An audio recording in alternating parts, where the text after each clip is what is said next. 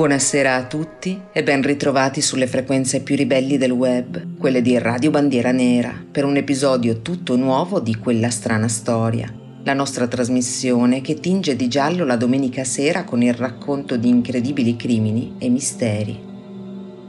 Io sono Alita e incredibile è davvero la parola giusta per descrivere le vicende che di qui a pochi minuti vi racconteremo. Nei casi di cronaca nera, i colpi di scena non sono certo una rarità, ma le cinque vicende di cui tratteremo in questa puntata sono così ricche di imprevisti sorprendenti che a un primo impatto potrebbero sembrare le inverosimili trame di qualche thriller cinematografico. E invece, come sempre nel nostro appuntamento, sono tutte storie realmente accadute.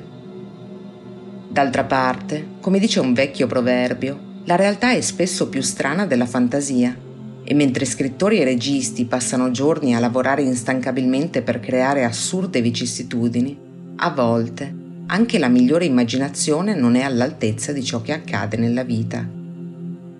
Per esempio, proprio come in un film, nel novembre del 2007 il 43enne Abram Lee Shakespeare, un manovale occasionale senza un soldo, investì uno dei suoi pochi dollari in un biglietto della lotteria. Fu così che si portò a casa il primo premio da 30 milioni messo in palio dallo Stato della Florida, dove era residente. Attanagliato dalle continue richieste di denaro di amici, parenti e anche semplici conoscenti, fu ben contento di venire in contatto ad un certo punto con una persona che sembrava interessata a scrivere un libro sulla straordinaria inversione di rotta che la sua vita aveva fatto grazie a quel biglietto comprato quasi per scherzo. La donna era Doris Moore, detta Didi, e aveva 25 anni. Poco dopo il loro primo incontro, Abram affermò pubblicamente che erano diventati soci in affari e quando l'uomo non si fece più vedere in giro, nessuno si stupì, nemmeno i suoi familiari, pensando che avesse finalmente migrato su una spiaggia caraibica, come diceva da tempo che avrebbe fatto e avrebbero continuato anche a stare tranquilli se non fosse che cominciarono a ricevere lettere e messaggi da Abram, dove l'uomo raccontava loro di star bene e che sarebbe tornato a trovarli. Ma vedete, Abram Shakespeare era completamente analfabeta. Nel novembre del 2009, dunque, la sua famiglia, molto insospettita, si rivolse alla polizia, che mise sotto copertura un agente e lo inviò a conoscere meglio D.D. Moore quando lei gli chiese di sbarazzarsi del cadavere dell'ex vincitore della lotteria, venne arrestata. Al successivo processo, conclusosi nel 2012, la donna è stata condannata al carcere a vita, tutto per aver cercato di rassicurare la famiglia della sua vittima. Ma insomma, bando alle ciance. Qui è ora di cominciare e senza una canzone non c'è un vero inizio, quindi apriamo la nostra puntata con i texani Drowning Paul che nel 2001 cantavano Bodies.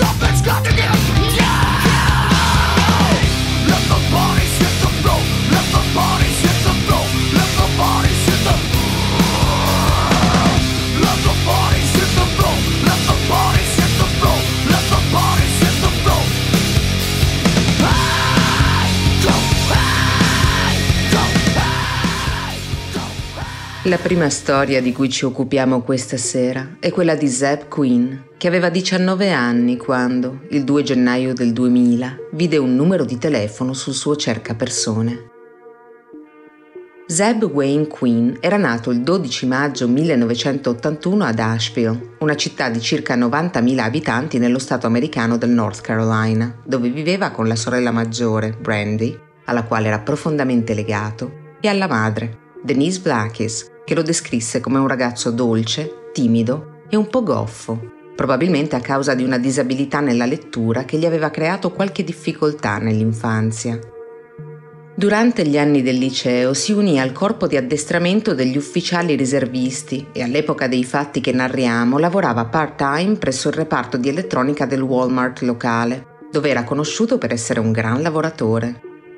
Da un anno il diciottenne stava risparmiando per acquistare una nuova auto e sostituire la sua vecchia Mazda.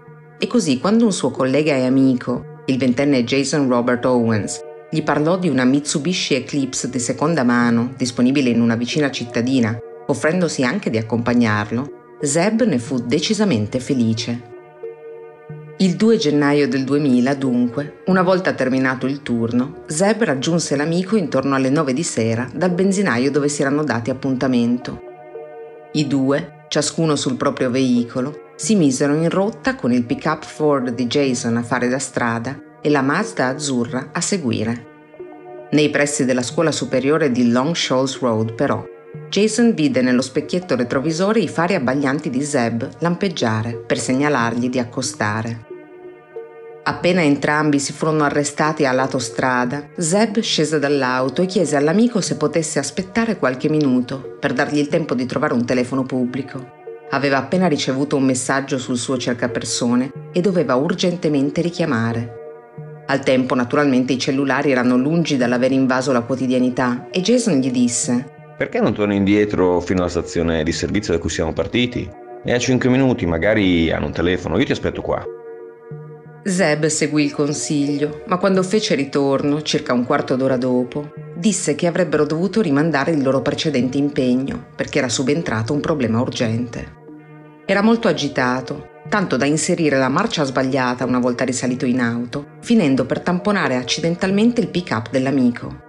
Il tempo di abbassare il vetro e chiedere scusa e Zeb sparì nella notte. Sua madre, che non avendolo visto rientrare a casa si era comprensibilmente preoccupata, lo contattò sul suo cercapersone decine di volte, senza mai essere richiamata. Era un comportamento molto inusuale da parte di suo figlio e il pomeriggio seguente la donna si recò dagli organi di polizia locale per denunciarne la scomparsa. Ma la polizia, bisogna ammettere, non aveva molto su cui indagare gli inquirenti non erano nemmeno certi che ci fosse davvero un crimine su cui investigare, almeno fino al giorno dopo, quando le cose cominciarono a farsi davvero sospette. Il 4 gennaio, difatti, una strana telefonata arrivò al negozio dove Zeb lavorava. Ciao, sono Zeb, sono malato. Sto veramente male, non riesco disse all'impiegata che rispose. Ma la donna, collega e amica di Zeb, avrebbe riconosciuto il ragazzo, se solo quella voce fosse stata davvero la sua. Presa alla sprovvista e senza aver avuto il tempo di rimettere in ordine le idee, si trovò con la chiamata interrotta prima di poter indagare oltre, ma con riflessi tutt'altro che lenti, digitò immediatamente asterisco 69, che negli Stati Uniti consente, dove possibile, di richiamare il numero che ha effettuato l'ultima telefonata ricevuta. Dall'altro capo del filo, dopo uno squillo, qualcuno rispose Pronto Volo, come possiamo aiutarla? La chiamata risultò effettuata dalla locale fabbrica della nota casa automobilistica, dove curiosamente Jason Owens aveva un secondo lavoro. Interrogato dalla polizia, Jason ammise di essere stato l'autore della telefonata, ma solo per fare un favore all'amico che glielo aveva chiesto qualche giorno prima. Raccontò così anche quel che era successo due sere prima, aggiungendo che nelle ore successive si era trovato coinvolto in un secondo incidente d'auto, ben più grave del piccolo tamponamento avuto con Zeb, tanto da aver avuto bisogno di recarsi in pronto soccorso. In ospedale gli erano state riscontrate due costole rotte e un trauma cranico. Eppure, il suo pick-up aveva un danno quasi invisibile e nessuna denuncia o richiesta di risarcimento per l'incidente era stata depositata da lui né dall'altro guidatore, di cui non sapeva nemmeno il nome. Jason, in ogni caso, negò ogni addebito in merito alla scomparsa di Zeb e senza nessuna pista o prova, gli investigatori si trovarono a doverlo lasciare andare. Questo anche perché nei radar della polizia era entrata un'altra persona, una giovane donna di nome Misty Taylor, che Zeb aveva incontrato meno di un mese prima, invaghendosene. Nonostante tra i due si fosse creato una sorta di legame, lei era fidanzata con un altro, tale Wesley Smith, da cui aveva avuto anche un bambino. Quando Wesley aveva scoperto della strana relazione d'amicizia, non era stato per nulla entusiasta, ma Misty e Zeb avevano continuato a sentirsi di nascosto, almeno fino a due giorni prima di Capodanno, quando lei aveva interrotto ogni comunicazione. Dopo un paio di giorni di silenzio, il diciannovenne non aveva resistito e le aveva telefonato, ma una volta resosi conto di non aver nascosto il proprio numero, aveva riagganciato prima di avere risposta e secondo ciò che riferì in seguito sua nonna, aveva esclamato Adesso sono proprio nella merda. Uh, e a proposito di telefonate, la polizia riuscì a identificare la provenienza della chiamata arrivata sul cercapersone di Zeb la sera del 2 gennaio e scoprì che era partita dall'appartamento di sua zia, Ina Ustich, con cui il ragazzo non era in contatto da anni. Quando le forze dell'ordine le domandarono perché lo avesse contattato proprio quella notte, la donna negò di averlo mai fatto. Quella sera, spiegò, non era nemmeno a casa propria, ma a cena a casa di un'amica L'amica era la madre di Misty Taylor e a quella cena erano presenti anche Misty e Wesley.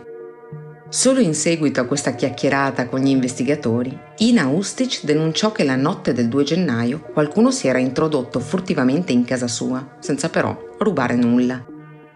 Poi, il 16 gennaio, emerse finalmente un nuovo elemento nella bizzarra faccenda. Una ex compagna di scuola di Zeb notò l'auto del diciannovenne posteggiata male in un parcheggio adiacente all'ospedale dove sua madre Denise lavorava. Visto che la conosceva bene, la contattò per avvertirla. L'infermiera Denise chiamò a sua volta le forze dell'ordine. Nell'auto non c'era traccia di Zeb, ma bensì una sovrabbondanza di elementi curiosi se non del tutto incomprensibili. Le luci erano accese, e sul lunotto posteriore era disegnata con il rossetto una grande bocca con due punti esclamativi. Dentro il veicolo, invece, venne rinvenuta una chiave di plastica di un hotel che non fu possibile rintracciare, una giacca che non apparteneva al giovane e soprattutto un cucciolo di Labrador di appena tre mesi. Il sedile, inoltre, era stato spostato in avanti, come se la vettura fosse stata guidata da qualcuno di più basso di Zeb. Prima di proseguire ci teniamo ad informare i nostri ascoltatori che il cucciolo di Labrador, che era una cucciola a dire il vero, venne chiamata Katie e adottata da uno dei detective, quindi almeno su questo potete stare tranquilli. Per tornare al caso, invece, gli investigatori ipotizzarono che la presenza del cane e lo strano modo in cui l'auto era stata abbandonata fossero stati il mezzo utilizzato da qualcuno per essere certi che il veicolo venisse notato e dunque ritrovato. Ma chi? E perché? Qualcuno testimoniò di aver visto una ragazza al volante e si offrì di descriverla ad un disegnatore della polizia di modo da poterne creare un identikit. La giovane del ritratto somigliava in maniera sconcertante a Misty Taylor, ma nonostante numerosi interrogatori non fu possibile dimostrare alcun legame tra lei o il suo ragazzo e la scomparsa di Zeb. Ma chi aveva chiamato il giovane scomparso sul cercapersone dunque? Con chi aveva parlato al telefono? Cosa volevano dire le labbra disegnate sull'auto? Era stata Misty a guidarla? E Jason era davvero stato vittima di un incidente stradale o era successo qualcos'altro? Senza risposte e con troppi indizi che puntavano in direzioni diametralmente opposte, il caso si raffreddò per anni. Poi però qualcun altro scomparve il 15 marzo del 2015 la famiglia di Christy Sean Codd, una chef 39enne al tempo al quinto mese di gravidanza, denunciò la scomparsa della donna e di suo marito, il 45enne J.T. Codd. La polizia si recò a casa della coppia, dove trovò i loro cani in buona salute ma affamati e con le ciotole vuote, e diversi effetti personali che i due non avrebbero abbandonato, come la borsa di Christie e il portafoglio con tanto di carte di credito di JT. Gli agenti si misero dunque sulle loro tracce, facendo in primo luogo domande ai vicini di casa, e uno di questi riportò che l'uomo che abitava accanto ai Cord si era comportato in modo strano dopo la scomparsa dei due. Era stato visto buttare dei sacchi in una discarica, che una volta recuperati dalle forze dell'ordine, rivelarono oggetti appartenenti a Christie, come i suoi documenti di identità. Quando bussarono alla porta del vicino dei Cod, gli investigatori si trovarono davanti a Jason Owens. L'uomo ammise di essersi introdotto in casa loro, dove aveva trafugato alcuni oggetti che sperava avessero un valore per rivenderli. Ecco come era finito per entrare in possesso del passaporto della vicina di casa ma non ebbe una spiegazione altrettanto semplice quando durante una successiva perquisizione del suo appartamento vennero scoperti quelli che a tutti gli effetti sembravano resti umani, nascosti dentro una stufa a legna. Altre prove vennero alla luce quando i locali vigili del fuoco vennero chiamati ad intervenire per una roulotte in fiamme su un terreno appartenente proprio a Jason. Una volta estinto l'incendio, si scoprirono altri resti umani, il sospettato, che venne accusato del duplice omicidio e dell'omicidio del bambino ancora nel grembo materno, non fornì nessuna risposta, ma lo fece sua moglie. La donna raccontò che qualche giorno prima Jason era rimasto impantanato con il suo pick-up nel terreno dei Cod e JT si era gentilmente offerto di prestargli la sua auto. A suo dire, era stato proprio in quel momento, appena salito sull'auto, che Jason, per errore, li aveva investiti entrambi, uccidendoli sul colpo. L'assassino finì in breve per confermare la propria colpevolezza, restando però fermo nel descrivere le morti come accidentali. Quel che in ogni caso non poteva considerarsi accidentale era stato cercare di liberarsi dei loro cadaveri, facendoli a pezzi per poi dar loro fuoco. Nel 2017 Jason Owens si è dichiarato colpevole dei due omicidi e solo a questo punto, proprio mentre la polizia decideva di riaprire il fascicolo sulla scomparsa di Zeb Quinn, un parente di Owens si è fatto avanti per raccontare qualcosa. Secondo la testimonianza, nel gennaio del 2000 l'allora ventenne aveva scavato una fossa nel giardino di casa dove aveva bruciato qualcosa e aveva poi fatto scendere una colata di cemento, dicendo ai suoi genitori di voler costruire un piccolo stagno artificiale per metterci dei pesci. Ma non diede mai seguito al suo piano e anzi ricoprì ben presto il tutto di terra. I detective indagarono dunque sulla misteriosa fossa e trovarono sepolti resti di tessuto e mai precisati frammenti, presumibilmente ossei. Nonostante non sia mai stato pubblicamente confermato che si tratti effettivamente dei resti di Zeb Quinn, questo è stato sufficiente per accusare Jason dell'omicidio del ragazzo. E al momento in cui raccontiamo questa vicenda, il processo deve ancora iniziare, essendo stato posticipato prima per ragioni legali e poi sanitarie in seguito all'emergenza Covid. Ma se ci saranno novità, saremo i primi a tenervi al corrente. La nostra pausa musicale è un bellissimo brano datato 1967.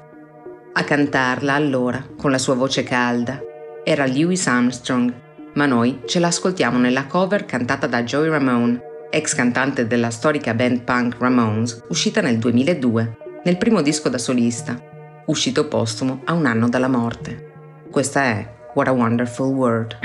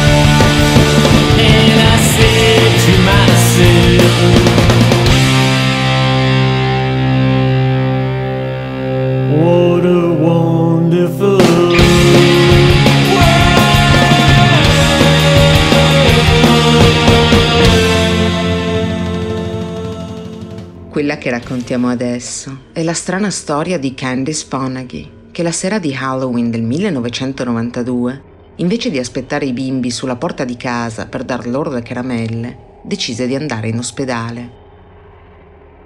Candice Fonagy era nata nel 1969 e all'epoca dei fatti che andremo ora a narrare era diventata madre da meno di un anno e lavorava come cassiera in una stazione di servizio di Kipling, un villaggio di appena un migliaio di abitanti al confine sud del Canada, nello stato di Saskatchewan. Il 31 ottobre del 1992 la donna si recò all'ospedale della cittadina, ma non per ragioni di salute, o almeno non fisica. Aveva di fatti avuto un litigio furibondo con il suo ragazzo, Danny, dopo aver scoperto che quest'ultimo aveva invitato a cena un'altra giovane. In ospedale lavorava la sua migliore amica e Candice aveva bisogno di una spalla su cui piangere e sfogarsi. La sua amica tuttavia non era di turno quel giorno, ma vedendola così agitata, una delle infermiere le suggerì di restare e farsi visitare da un medico del pronto soccorso. Candice, decisamente sopraffatta dall'ansia, acconsentì. In quel momento il medico di turno era il 31enne John Schneeberger, che Candice conosceva bene perché diversi mesi prima l'aveva aiutata a dare alla luce il suo bambino. Il dottor John, come lo chiamavano tutti, si disse disponibile a darle un'occhiata, suggerendo l'uso di un sedativo che l'avrebbe aiutata a rilassarsi. Candice si disse d'accordo, ma si stupì un po' quando vide che invece di somministrarle una pillola, come si aspettava, il medico le praticò un'iniezione. Anche l'effetto della medicina non ebbe niente a che fare con ciò che si attendeva. Invece di sentirsi solo più rilassata, Candice si sentì improvvisamente intorpidita e in pochi minuti si addormentò, come anestetizzata.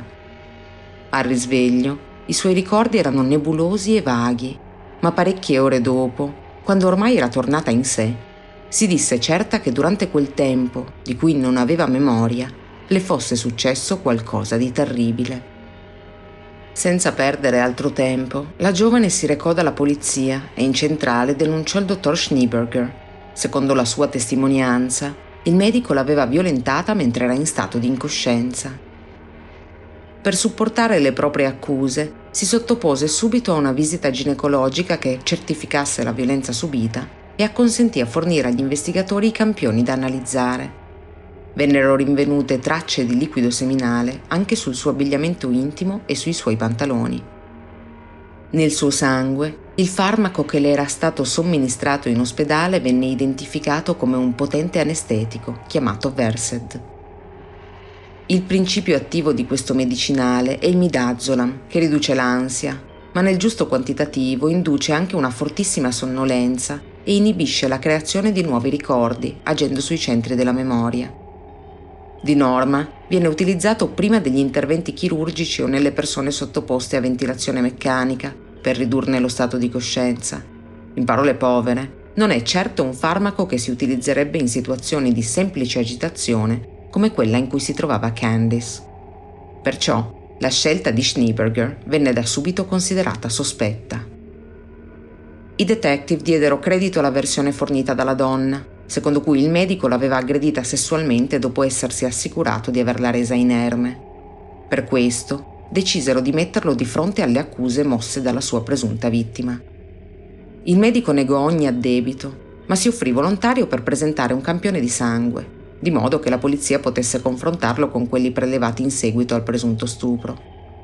Una volta eseguiti i test necessari, emerse con grande sorpresa che il DNA del dottore non aveva alcuna corrispondenza con quello trovato su Candice. Il primo campione di sangue, però, era stato consegnato agli investigatori direttamente dall'indagato, ma ancora convinti della sua colpevolezza, gli inquirenti richiesero un anno dopo che fosse eseguito un secondo controllo, questa volta sotto sorveglianza della polizia. Ma anche in questo caso il DNA si confermò identico a quello del primo test e differente da quello del presunto aggressore. Schneeberger, ormai escluso dalle indagini, fornì con estrema lucidità alle forze dell'ordine una spiegazione che poteva dare un senso a ciò di cui era stato accusato. Vedete, il Versed è un medicinale noto per causare in rari casi vere e proprie allucinazioni di attività sessuale. Ecco perché era così sicura che fosse successo qualcosa di tale natura mentre era incosciente. Non l'ha fatto in malafede. Fino a quel momento la comunità aveva sostenuto in tutti i modi la giovane donna, ma dopo due test che confermavano l'innocenza del medico, l'opinione pubblica cambiò idea. In molti cominciarono a voltarle le spalle, considerandola una bugiarda, e visto che non si trovavano prove di alcun illecito, la polizia interruppe l'indagine ma Candice non si arrese e assunse un investigatore privato per ottenere un campione di DNA di quello che, ne era certa, era il suo aggressore. Voleva che il campione fosse testato in un laboratorio privato. Come potete immaginare, ottenere il sangue da qualcuno senza essere notati non è proprio una passeggiata. E così, il detective assunto dalla Fonaghy si accontentò di qualcosa di più semplice le bacchette usa e getta che Schneeberger aveva gettato nella spazzatura dopo aver consumato un pasto in un ristorante orientale all'aperto. La saliva presente corrispondeva alla perfezione col DNA ritrovato sugli indumenti della donna al tempo della denuncia. Con queste prove in mano, Candice avviò un procedimento civile nei confronti del medico, ma per avere un riscontro positivo, il materiale genetico dell'uomo doveva essere di nuovo prelevato davanti a dei testimoni, al fine di dimostrarne la validità. Ancora una volta, Schneeberger si disse d'accordo, ma quando il tecnico di laboratorio tentò di prelevare del sangue dal suo dito indice, il medico obiettò che avrebbe accettato di fornire un campione solo se fosse stato preso dal suo braccio. La vena era ben visibile, ma l'addetto al prelievo fece molta fatica ad estrarre un quantitativo sufficiente di sangue tanto che quello ottenuto non fu abbastanza per sottoporlo al test del DNA e così il caso Fonaghy venne archiviato per la seconda volta. Ma Candice non si arrese e per anni cercò di farlo riaprire, senza risultati. Questo fino al 1997, quando la moglie di Schneeberger, Lisa, andò dalla polizia. Secondo la sua testimonianza, il medico aveva drogato sua figlia una quindicenne frutto di un precedente matrimonio, e ne aveva abusato sessualmente più volte. Con una seconda donna a muovere le medesime accuse, la polizia decise di aprire una nuova indagine e di adottare un approccio più approfondito. In primo luogo, prelevando nuovi campioni per il confronto genetico. Quello di sangue gli venne preso questa volta dall'indice, nonostante le proteste del medico, e a questo test si aggiunse quello dei capelli. I risultati degli esami condotti, questa volta, furono sconcertanti. Il DNA di Schneeberger, difatti, combaciava con quello della persona che aveva abusato di Candice Fonaghy ben cinque anni prima. E il sospettato venne infine arrestato. Ma com'era possibile che tutti i precedenti esami non avessero riscontrato questa stessa corrispondenza? Beh, nel 1999, durante il processo di John Schneeberger, emerse finalmente la risposta a questa domanda. Come ascolterete ora, fu una risposta incredibile. L'uomo ammise di aver fornito alla polizia campioni di sangue fasulli. Incidendosi chirurgicamente il braccio, si era impiantato uno speciale tubo di drenaggio, chiamato Penrose Drain, dal nome del suo inventore. Si trattava di un tubo di ben 15 cm, che aveva in precedenza riempito con il sangue prelevato da un suo paziente. Le due volte che la polizia aveva condotto un test ematico sull'uomo, era stato lui stesso a dirigere l'infermiere verso la finta vena, portandolo a prelevare il sangue dal tubicino, dove si era anche premurato di aggiungere un composto medico anticoagulante, di modo che il sangue non si rovinasse. Ecco svelato il segreto non solo del DNA differente, ma anche dello scarso sangue che era stato possibile estrarre per il terzo esame. A quel punto erano trascorsi più di due anni e il sangue della provetta nascosta nel braccio di Schneeberger era quasi finito. Nonostante questa sconvolgente ammissione, l'imputato si dichiarò innocente in merito all'accusa di stupro, aggiungendo una bizzarra spiegazione che riteneva il suo asso nella manica. Deve essere entrata di nascosto in casa mia, dove ha rubato un preservativo usato che ha utilizzato per incastrarmi, nella speranza di spillarmi dei soldi, affermò Nessuno questa volta credette alla sua versione dei fatti e Schneeberger venne quindi riconosciuto colpevole di violenza sessuale in tralcio alla giustizia e condannato a sei anni di prigione. La nostra pausa musicale arriva dal 1980, Questi sono i britannici Motorhead con la loro Ace of Spades.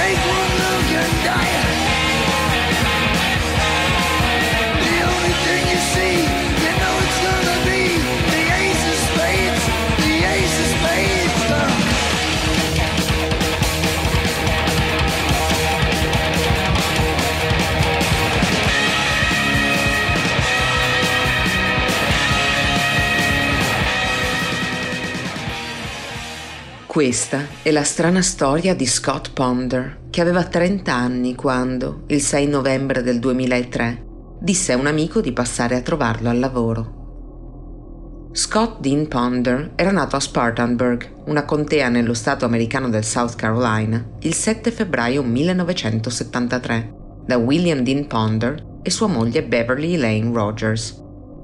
Quando era ancora un bambino, i suoi genitori divorziarono, pur restando in ottimi rapporti, e sua madre si risposò con Terry Allan Guy, da cui ebbe un altro figlio, Christian.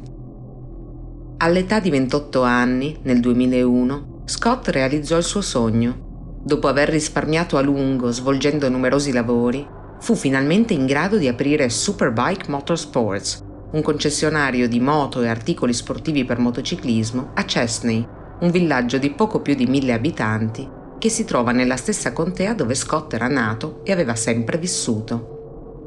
Era appassionato di due ruote e la sua idea di rendere il posto ben più di un negozio, ma una sorta di luogo di ritrovo per condividere la sua passione con altri centauri, diede rapidamente i suoi frutti. Superbike Motors prosperò e divenne un vero e proprio punto di riferimento per i motociclisti e ben presto Scott ebbe bisogno di un aiutante e fu così che assunse il suo migliore amico, Brian Lucas, di un anno più giovane di lui.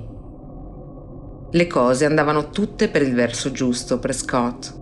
Il suo punto vendita gli faceva guadagnare cifre ragguardevoli, faceva il lavoro che amava e a casa lo aspettava ogni sera sua moglie Melissa, che nel 2003, all'epoca cioè dei fatti che stiamo raccontando, era incinta del loro primo figlio. Insomma, tutto andava a gonfie vele.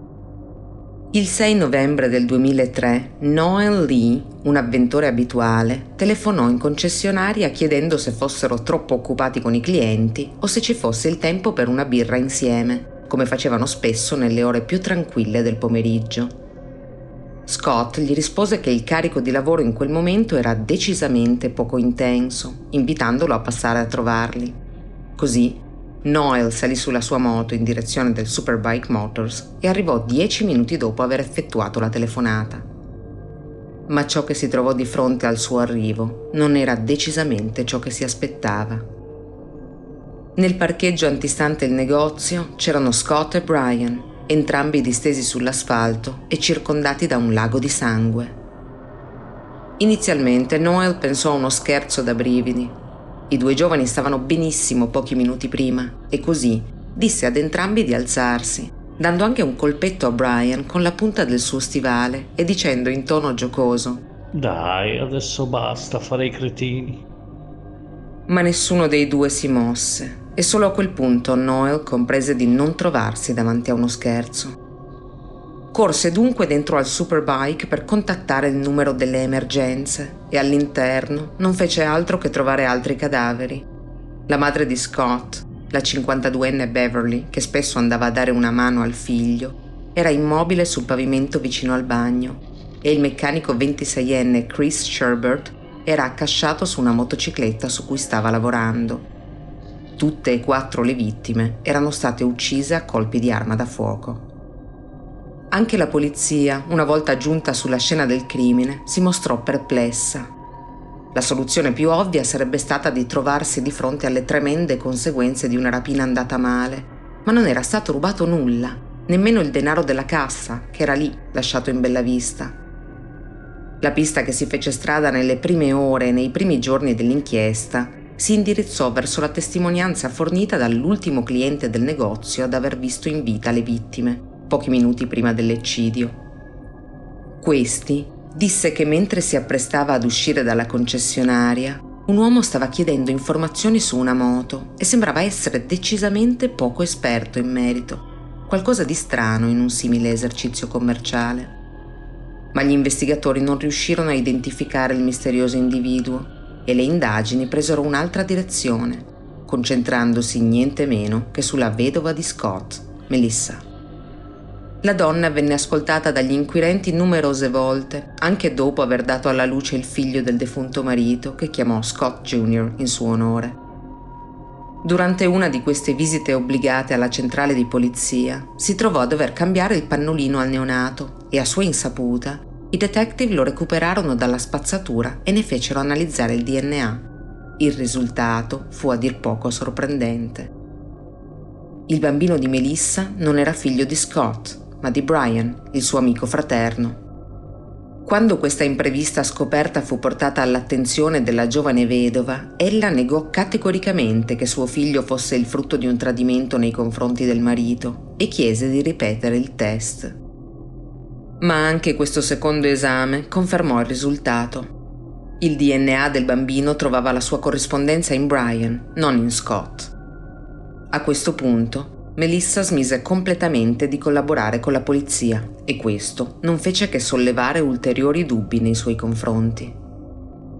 Per circa 18 mesi il radar degli investigatori fu puntato in maniera praticamente esclusiva sulla giovane neomamma e ogni sua mossa fu studiata con attenzione, ma non fu comunque possibile trovare delle prove che la collegassero direttamente al massacro. E ad un certo punto qualcuno dovette avere un dubbio, perché si decise di confrontare il DNA di Beverly Rogers, la madre di Scott, anch'ella deceduta nell'eccidio, con quello di suo figlio, Solo quando il risultato rivelò che Scott non aveva alcun legame genetico con la donna, emerse il dubbio di trovarsi di fronte ad una banale confusione nei campioni di materiale genetico, piuttosto che a una soap opera con figli che non sono davvero figli dei loro genitori.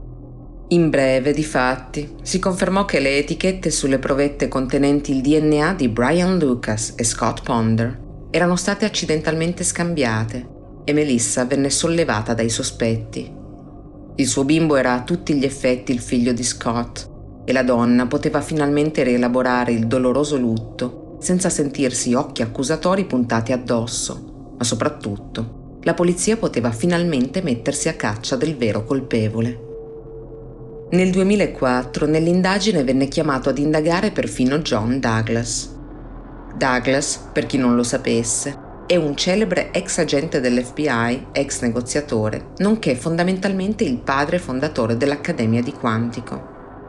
L'Accademia di Quantico è quella che un po' tutti abbiamo sentito nominare in film e documentari che parlano di assassini seriali e profiling, ossia quello studio che permette agli investigatori di tracciare a grandi linee il profilo psicologico di un criminale non ancora identificato, a partire da numerosi elementi legati o meno alla scena del crimine.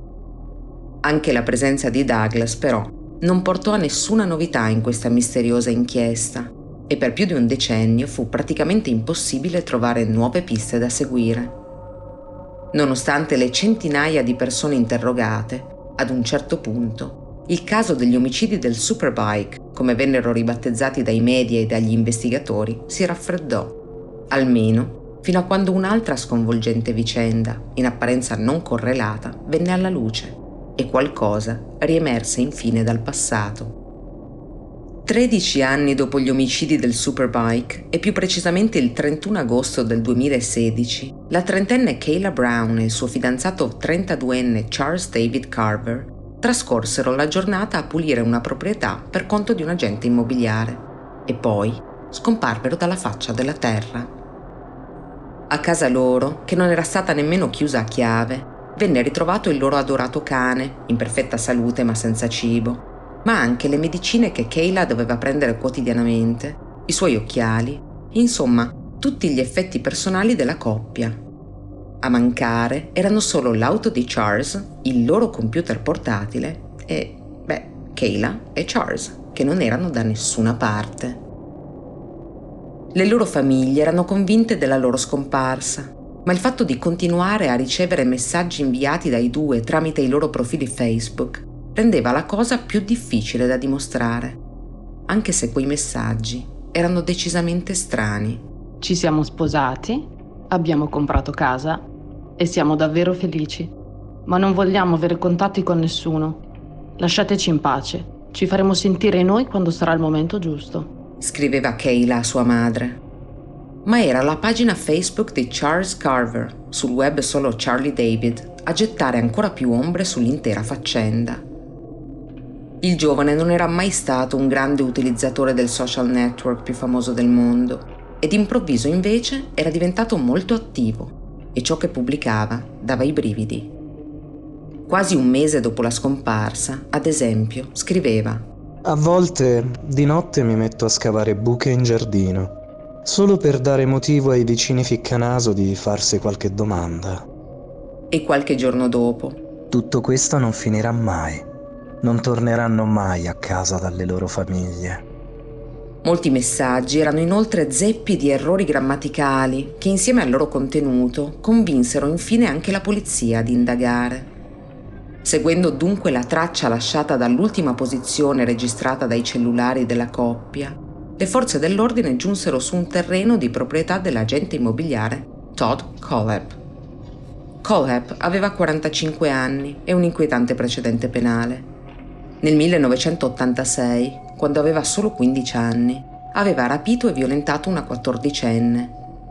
Condannato a 15 anni per stupro e rapimento, in carcere gli venne diagnosticato un grave disturbo della personalità borderline e il suo quoziente intellettivo risultò notevolmente superiore alla media, con un punteggio di 120, un elemento che lo rendeva particolarmente difficile da riabilitare e al termine della pena, nel 2001, venne inserito nel registro dei sex offender, che negli Stati Uniti è di pubblica consultazione, nonostante fosse minorenne al momento del crimine, proprio in ragione della sua presunta pericolosità.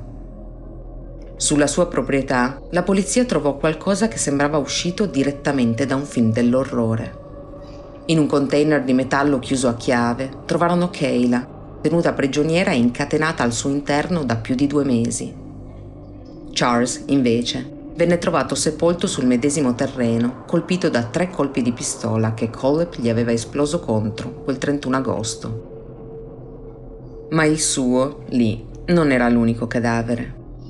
Le macabre scoperte di fatti continuarono con il ritrovamento dei resti del 29enne Johnny Coxey e di sua moglie Megan, 26 anni, scomparsi nel dicembre del 2015 dopo che l'agente immobiliare aveva loro chiesto di aiutarlo a pulire la proprietà. Johnny era stato ucciso da un colpo di pistola il 19 dicembre del 2015, ma Megan aveva subito la stessa sorte solo molti giorni dopo, essendo stata vittima, con tutta probabilità, degli stessi abusi a cui era stata sottoposta Kayla Brown prima di venire salvata. Ah, e se volete un macabro particolare in più, i piedi di tutti i cadaveri erano stati rimossi. Interrogato su tale bizzarria, Colep rispose solo Mia madre mi ha insegnato che non si gioca con il cibo. lasciando intendere una possibile deriva cannibalistica, su cui però, forse fortunatamente, non si è indagato oltre. Ma ora vi starete chiedendo, che c'entrano gli omicidi del Superbike con un agente immobiliare dal turpe passato, diventato assassino seriale? Beh, arrestato per i crimini che vi abbiamo appena raccontato, Collep svelò sotto interrogatorio di aver ucciso quattro persone nel 2003. Era entrato in un concessionario di motociclette, ma quando aveva detto ai proprietari che la sua moto era stata rubata e che desiderava acquistarne un'altra, questi erano stati, a suo dire, molto maleducati nei suoi confronti, arrivando anche a fargli credere di essere stati i mandanti dietro il furto della sua motocicletta e scherzando tra loro. Aggiunse di essere tornato un altro paio di volte e di essere sempre stato ridicolizzato dal personale e dagli altri avventori e di aver dunque deciso di vendicarsi. Aveva così atteso un giorno senza testimoni ed aveva commesso la strage. Ben prima che l'assassino confessasse, comunque, alla polizia era stato consegnato da un investigatore privato assunto dalla famiglia di Brian Lucas un elenco di 400 nomi di clienti del concessionario di cui 15 erano stati evidenziati a causa dei loro precedenti penali. Uno tra questi era proprio Todd Collep. Se qualcuno avesse anche solo analizzato quella lista, forse si sarebbero potute evitare tre tragiche morti e una terrificante prigionia. Il 26 maggio del 2017, Colhap, per evitare il processo e il possibile esito di condanna a morte, ha accettato di dichiararsi colpevole di sette omicidi, uno stupro e due rapimenti, ed è stato condannato a sette ergastoli consecutivi senza possibilità di liberazione, che sta scontando tuttora nella prigione di massima sicurezza del South Carolina. Il pezzo che ascoltiamo ora è forse nella cultura popolare il più legato in assoluto al mondo delle motociclette e dei biker, probabilmente grazie al suo ruolo nella colonna sonora del film Easy Rider. Questi sono gli americani Steppenwolf che nel 1968 cantavano Born to be Wild.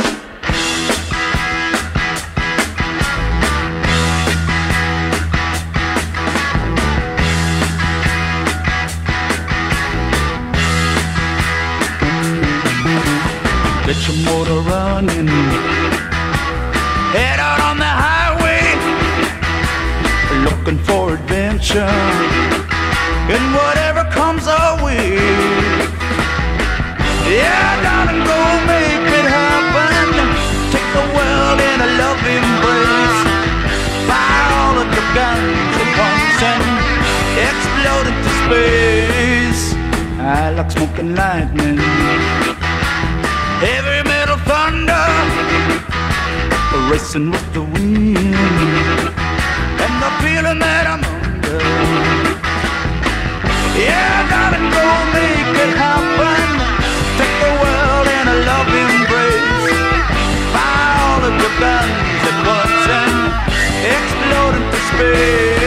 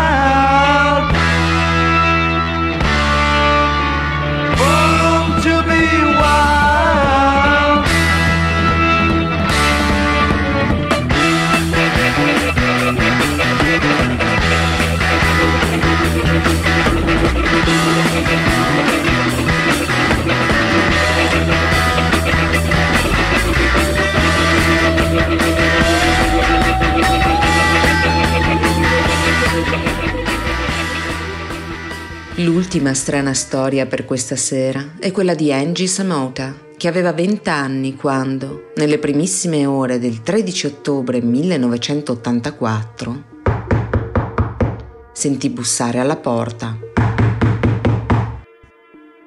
Angela Mary Samota, per tutti Angie, era nata il 19 settembre del 1964 da Frank e Betty Ruth Samota. Dopo il diploma, si iscrisse all'Università Metodista di Dallas, in Texas, con l'intenzione di conseguire una laurea in ingegneria elettrica e informatica. Qui, all'inizio del primo anno di corso, venne messa in stanza con la coetanea Sheila Wisocki. Angie cominciò da subito a inanellare successi scolastici e sociali nel nuovo ambiente, fino a diventare presidentessa della Zeta Tau Alpha Sorority, che è la versione femminile delle fraternities, i gruppi di soli ragazzi tanto celebri nei college e nelle università americane.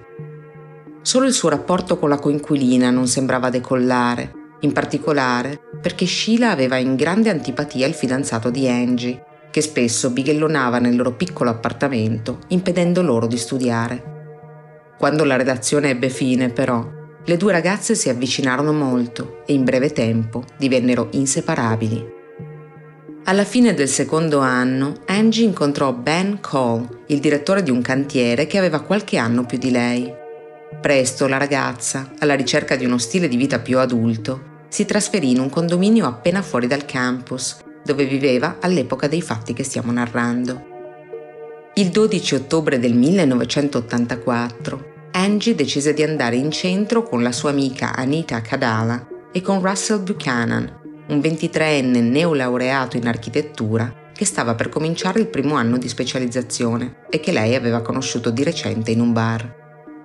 I tre trascorsero la serata in alcuni locali del quartiere prima di arrivare al Boardwalk Beach Club di Lakewood. Poi continuarono la nottata di festa al ristorante Nostromo. Qui la ventenne utilizzò tutto il suo fascino e il suo bellissimo sorriso per ottenere l'accesso a un club situato al piano superiore, chiamato Rio Room.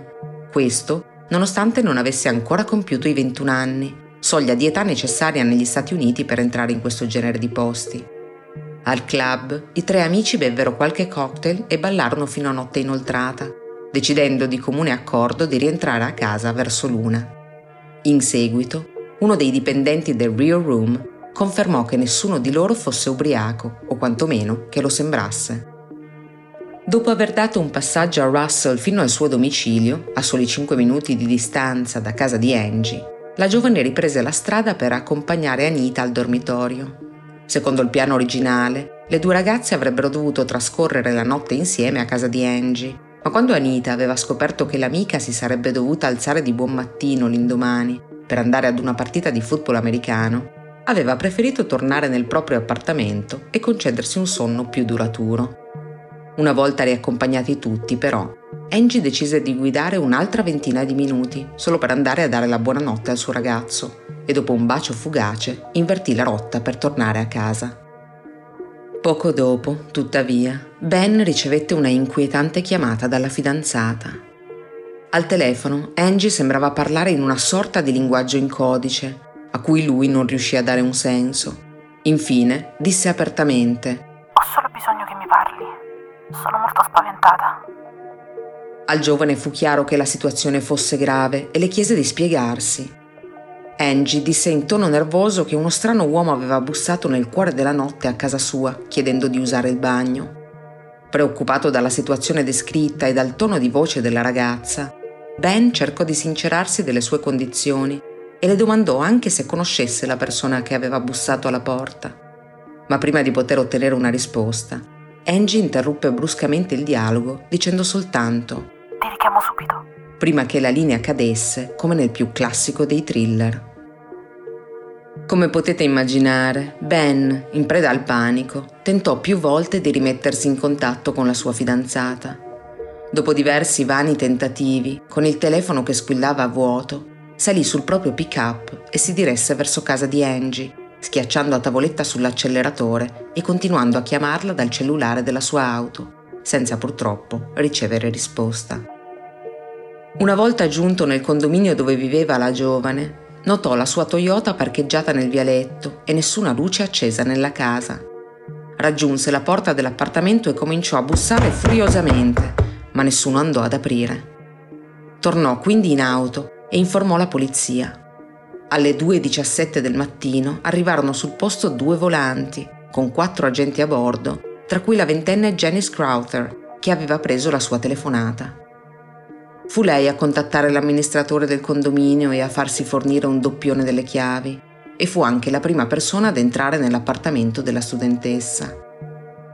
Fece in tempo a notare un paio di scarpe abbandonate in cucina, quando udì la voce del collega che la chiamava dalla camera da letto. Ehi Janice, La chiamò con tono lievemente agitato. Janice, vieni. È qui. L'ho trovata. Angela Samota era nuda, distesa sul letto accanto ad un gigantesco coniglio di peluche, i grandi occhi azzurri spalancati e fissi, coperta di sangue e senza vita. Era caduta vittima di una brutale aggressione, con ben 18 pugnalate inferte, di cui l'ultima, letale, le era stata vibrata al cuore, che era stato quasi estratto dalla cassa toracica, tanto che il poliziotto che redasse il rapporto lo descrisse come appoggiato sul torace della vittima. Il corpo di Angie era ancora caldo, cosa che portò la polizia a concludere che l'omicidio fosse avvenuto nei momenti concitati in cui Ben aveva bussato alla porta e in quelli subito successivi, durante i quali l'uomo era tornato nell'auto per chiedere l'aiuto delle forze dell'ordine. Sulla scena del crimine furono prelevati diversi campioni di DNA, sotto forma di sangue, liquido seminale e tessuto prelevato da sotto le unghie della vittima ma a metà degli anni Ottanta non esisteva ancora una possibilità concreta di fare uso di quelle prove forensi. Le analisi di laboratorio riuscirono in ogni caso a determinare che l'aggressore fosse quello che viene definito in medicina un non segretore, e cioè un individuo i cui fluidi corporei non lasciano traccia dei loro antigeni, non permettendo dunque di individuarne il gruppo sanguigno. Per quanto questa sembri una cattiva notizia, perché impedisce di raccogliere alcune informazioni, in realtà ne fornisce una ben più determinante. Circa l'80% degli uomini di fatti sono segretori e questo rendeva l'assassino parte di una ben precisa minoranza. Da principio la polizia concentrò le indagini sul precedente fidanzato di Angie, quello che alla sua amica Sheila proprio non piaceva, e testò per sicurezza anche Ben, ma entrambi risultarono segretori e questo li escluse dal novero dei sospetti. Ma non fu così invece per Russell Buchanan. Era un lunedì sera, qualche giorno dopo il delitto, quando le autorità gli fecero visita. Lo trovarono al rientro dal lavoro e furono stupiti quando l'uomo affermò di non avere idea del fatto che Angie fosse morta, visto che la notizia era già passata più volte al telegiornale. Russell spiegò che la mattina successiva alla loro uscita si era svegliato presto per prendere parte a un matrimonio a cui era stato invitato e da lì si era recato a Houston per fare visita ai genitori, finendo per trascorrere fuori città alcuni giorni e rientrando in tempo solo per rimettersi a studiare in vista degli esami. Non aveva quindi avuto molto tempo libero da dedicare alla TV. Ad ogni modo, Russell si rivelò estremamente collaborativo e accettò senza indugi di far perquisire la casa e di sottoporsi a un test del poligrafo, che superò con successo. L'unica cosa che lasciò perplessi gli investigatori fu il numero di coltelli presenti nella casa del giovane architetto e addirittura di lance. A suo dire, erano souvenir che il coinquilino aveva riportato da un recente safari in Africa. Nei sei mesi successivi, Russell venne più volte interrogato, ma non vedendo una soluzione all'orizzonte, a un certo punto assunse un avvocato. Nel frattempo, venne accettato da una prestigiosa scuola di specializzazione oltreoceano, a Londra, e poiché nessuna accusa ufficiale era stata formulata nei suoi confronti, la polizia aveva bisogno di una scusa per trattenerlo in Texas. Fu così che rientrò in scena Sheila Wisoki, i detective, convinti della colpevolezza di Russell, la contattarono nella speranza di raccogliere prove concrete a supporto della loro tesi e la ragazza, fiduciosa di poter aiutare la giustizia a prevalere, accettò. Indossò così un microfono sotto gli abiti e andò a cena con Russell, nel tentativo di estorcergli qualche informazione compromettente, ma la sua versione dei fatti non si distanziò in nulla da quella che aveva più volte fornito sotto interrogatorio.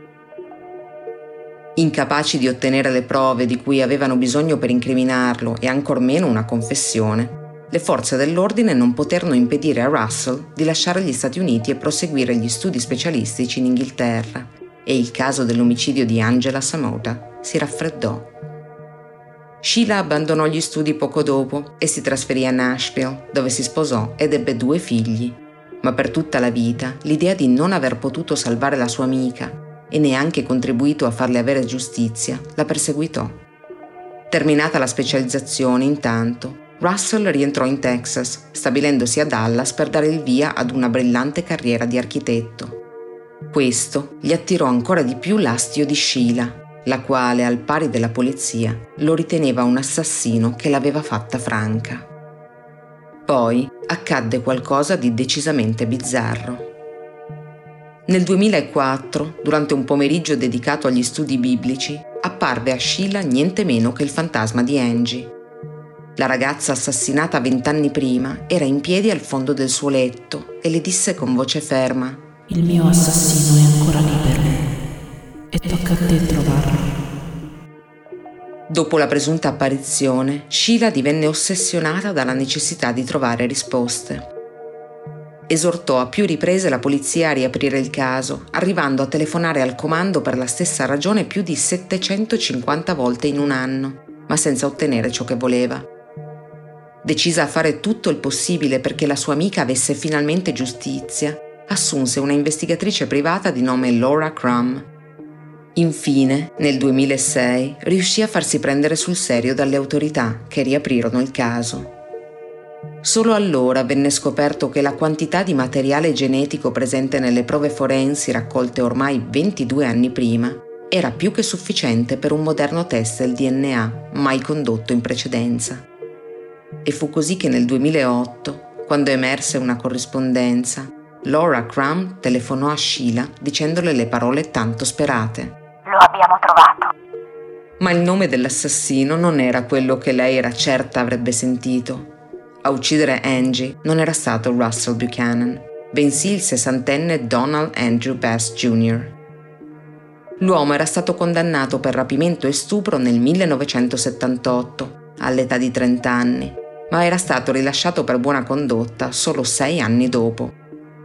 La sera di quel 12 ottobre 1984, il pregiudicato si trovava nello stesso locale in cui Angie era entrata in compagnia di Russell e Anita e ne era rimasto così folgorato da seguirla a casa.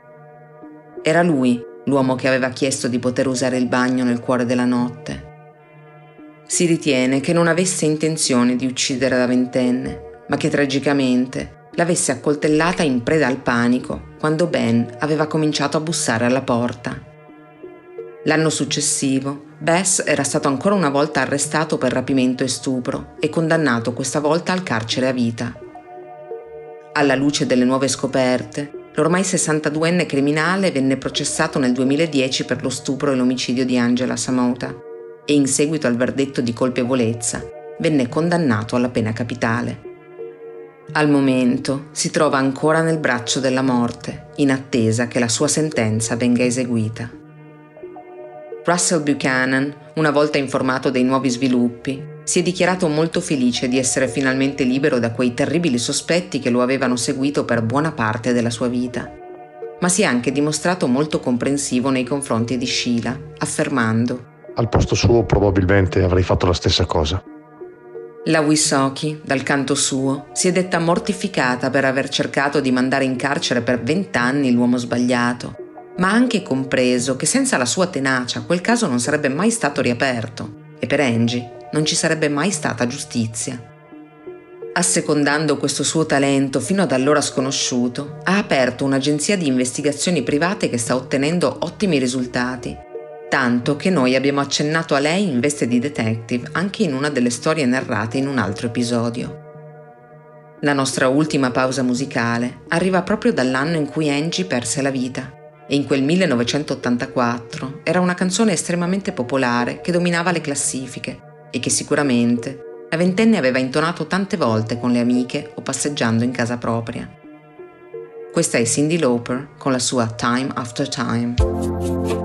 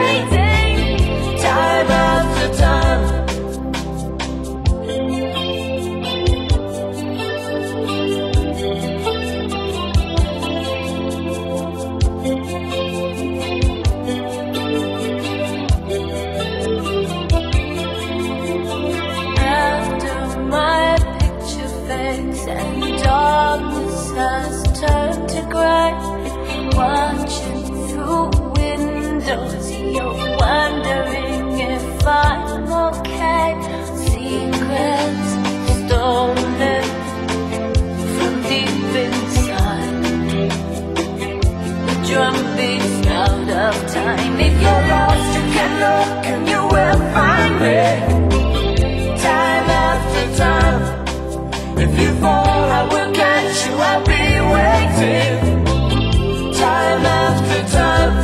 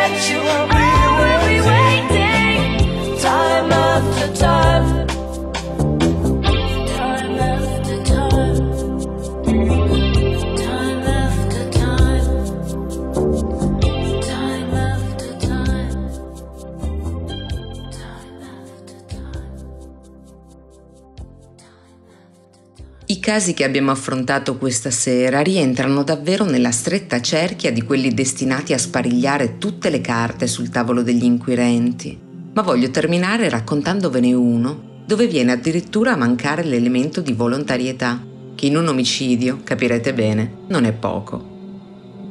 La sera del 15 settembre 2010, Gregory Flanagan, 55enne vicepresidente di una compagnia energetica, si stava preparando per la notte nella sua stanza di albergo dopo l'ennesima giornata di lavoro a Beaumont, in Texas, dove si recava spesso per affari. Greg, come lo chiamavano tutti, aveva sempre la stessa routine prima di abbandonarsi al meritato riposo, che si trovasse a casa sua o meno. In pigiama, sdraiato sul letto, guardava la tv fumando un paio di sigarette e mangiando un Reese, che è uno snack molto popolare negli Stati Uniti, alla stregua di Twix e Bounty, che consiste in un mix di cioccolato al latte e burro di arachidi. Non si tratta probabilmente dell'abitudine più consigliata dai medici, ma a Greg garantiva sonni piacevoli e ristoratori. Poche ore prima aveva inviato una email alla sua moglie, Susie, con cui aveva una storia d'amore un po' fiabesca. I due si erano innamorati in gioventù e sposati, poi avevano divorziato ma si erano resi conto di non poter vivere l'uno senza l'altra e così si erano nuovamente uniti in matrimonio, più di dieci anni prima dei fatti che stiamo narrando. La mattina successiva, però, quella del 16 settembre, Susie non ricevette notizie dal marito. Qualcosa di molto strano per loro due, che si sentivano sempre appena svegli. Si mise dunque in contatto con alcuni colleghi dell'uomo, ma anche loro non lo avevano visto e decisero dunque di andare all'albergo dove alloggiava per controllare che tutto andasse bene. Quando Greg non aprì loro la porta e non rispose al telefono, chiesero l'aiuto del manager, che aprì la porta con la chiave passepartout, scoprendo il cadavere dell'uomo sul pavimento della stanza, appena accanto al letto. Il corpo non aveva segni di violenza e nella stanza non c'era sangue né alcun segno di effrazione o lotta, e tutti gli effetti personali dell'uomo erano al loro posto nella valigia, compresi circa mille dollari in contanti. Tutto era perfettamente in ordine, compresi telecomando, telefono cellulare, sigarette e barretta di cioccolato già iniziata sul letto. In un primo momento si concluse quindi che Greg avesse avuto un malore poco prima di coricarsi che lo aveva ucciso sul colpo ma l'autopsia condotta dal dottor Tommy Brown rivelò qualcosa di ben diverso. L'esame del sangue certificò l'assenza di alcol, droghe e medicinali e all'esterno del corpo si riscontrò solo un ematoma di un paio di centimetri sulla tempia, dove aveva sbattuto cadendo. Una volta sul tavolo dell'obitorio, però, si notò anche una profonda ferita, un buco di circa un centimetro, alla base dello scroto della vittima.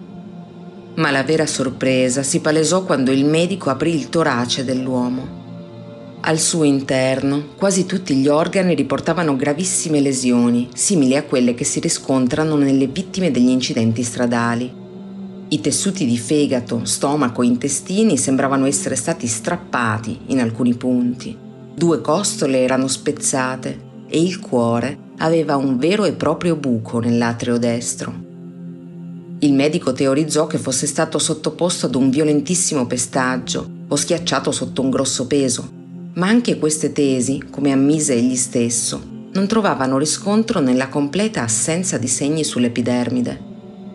Per la lacerazione alla base dei testicoli, invece, si pensò che potesse essere il risultato di un calcio assestato con forza da qualcuno che indossava uno stivale dalla punta di ferro, ma anche in questo caso sembrò un'ipotesi stiracchiata la causa della morte venne comunque cambiata da malore a omicidio. La polizia cominciò dunque ad interrogare i vicini di stanza di Greg, anche se il detective a capo dell'indagine, Scott Apple, aveva una diversa teoria, che parlava di un gioco erotico finito male, ma questa non includeva l'omicidio. In ogni caso, i vicini di camera, tre elettricisti a loro volta in trasferta per lavoro, Dean Steinmetz, Lance Mueller e Trent Pisano, dissero di non aver udito nulla la notte della morte di Greg.